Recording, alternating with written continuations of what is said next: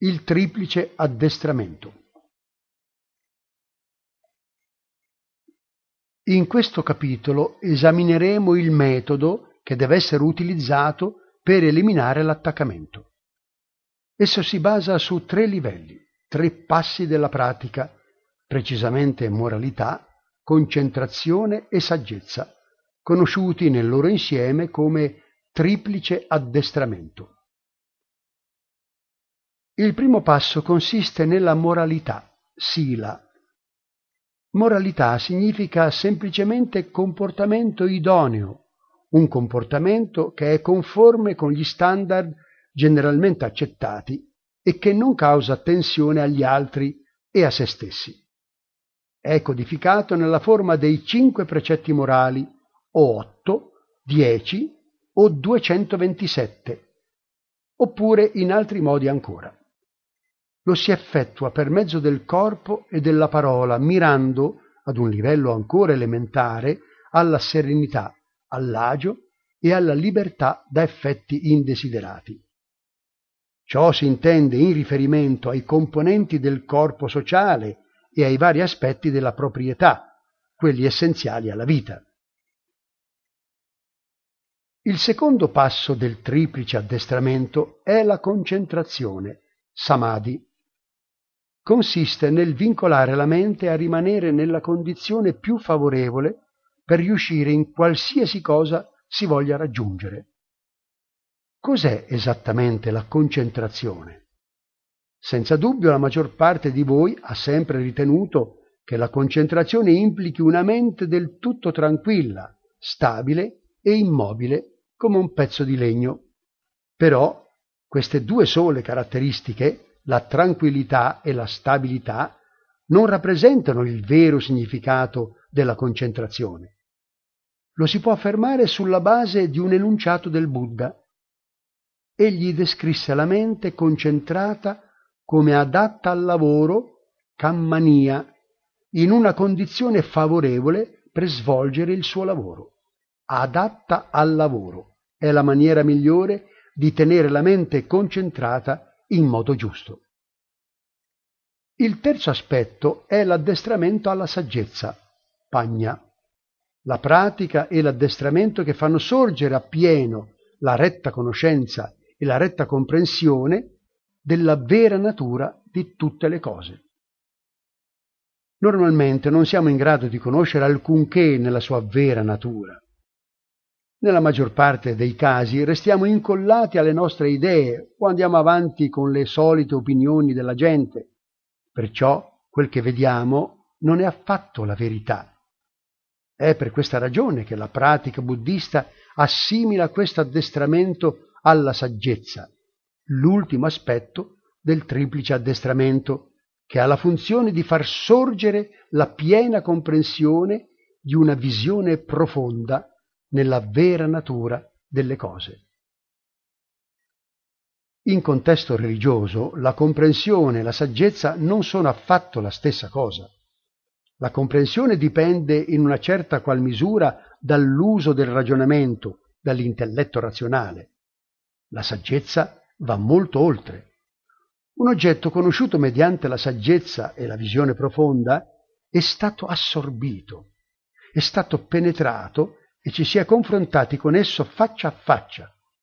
La mente si è del tutto assorta in esso per mezzo di un'ispezione e di una investigazione così intensa da far sorgere un disincanto non razionale, bensì genuino e sincero rispetto a quella cosa e una completa assenza di coinvolgimento emotivo nei riguardi di essa. Di conseguenza l'addestramento buddista alla saggezza non si riferisce ad una comprensione intellettuale del tipo di quella utilizzata al giorno d'oggi negli ambienti accademici e di ricerca, nei quali ognuno ha il suo proprio e particolare genere di verità. La saggezza buddista deve essere una saggezza intuitiva, chiara ed immediata che risulta dall'essere riusciti a penetrare in un modo o in un altro nell'oggetto, fino a che ciò non genera una impressione definita ed indelebile nella mente.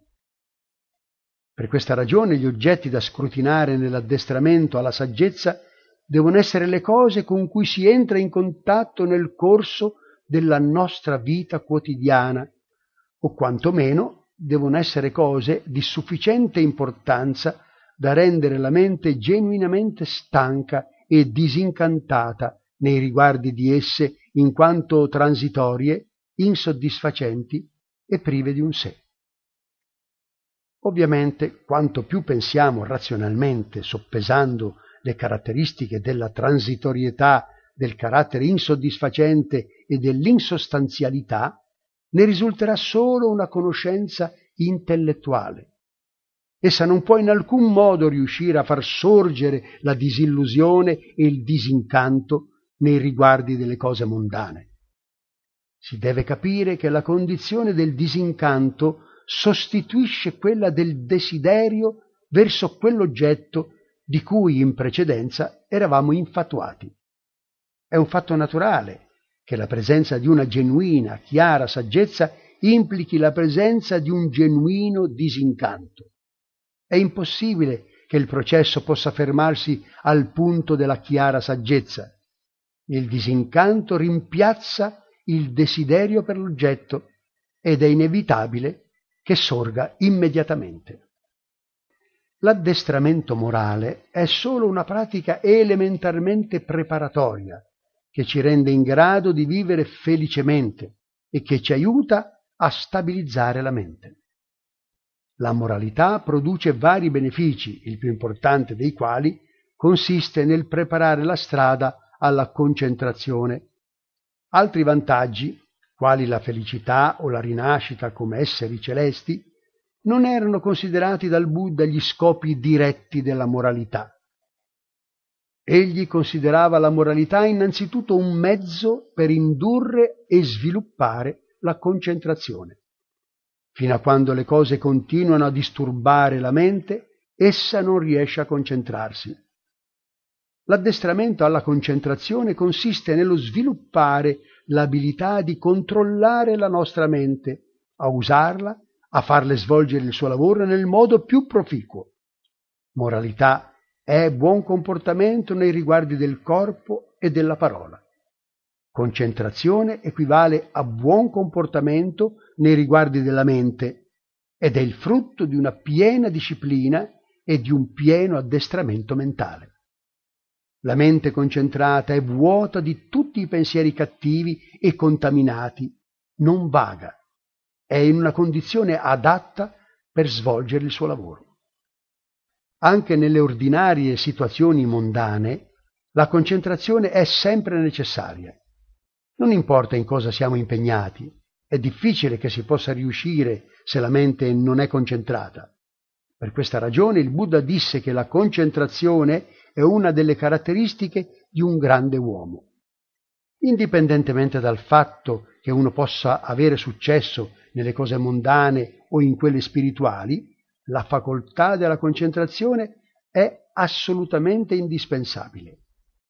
Basta prendere in considerazione uno scolaro. Se manca di concentrazione, come può dedicarsi all'aritmetica? Il tipo di concentrazione coinvolta nell'aritmetica è una concentrazione naturale ed è solo scarsamente sviluppata. La concentrazione è un elemento basilare nella pratica buddista della quale stiamo ora parlando.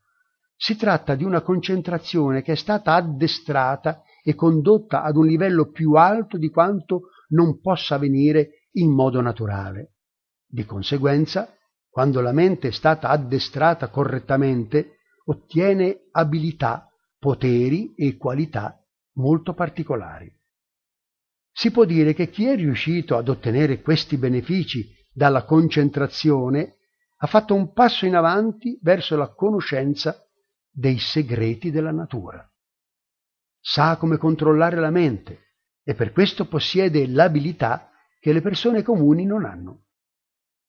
La perfezione della moralità è un'ordinaria abilità degli esseri umani. Anche se qualcuno manifesta moralità, non si tratta di una manifestazione sovrumana. L'ottenimento di una concentrazione profonda fu invece classificata dal Buddha come un'abilità sovrumana che i bhikkhu non avrebbero mai dovuto mettere in mostra. Chiunque avesse rivelato questa abilità non era più considerato un buon bhikkhu, anzi non poteva essere affatto ritenuto un bhikkhu.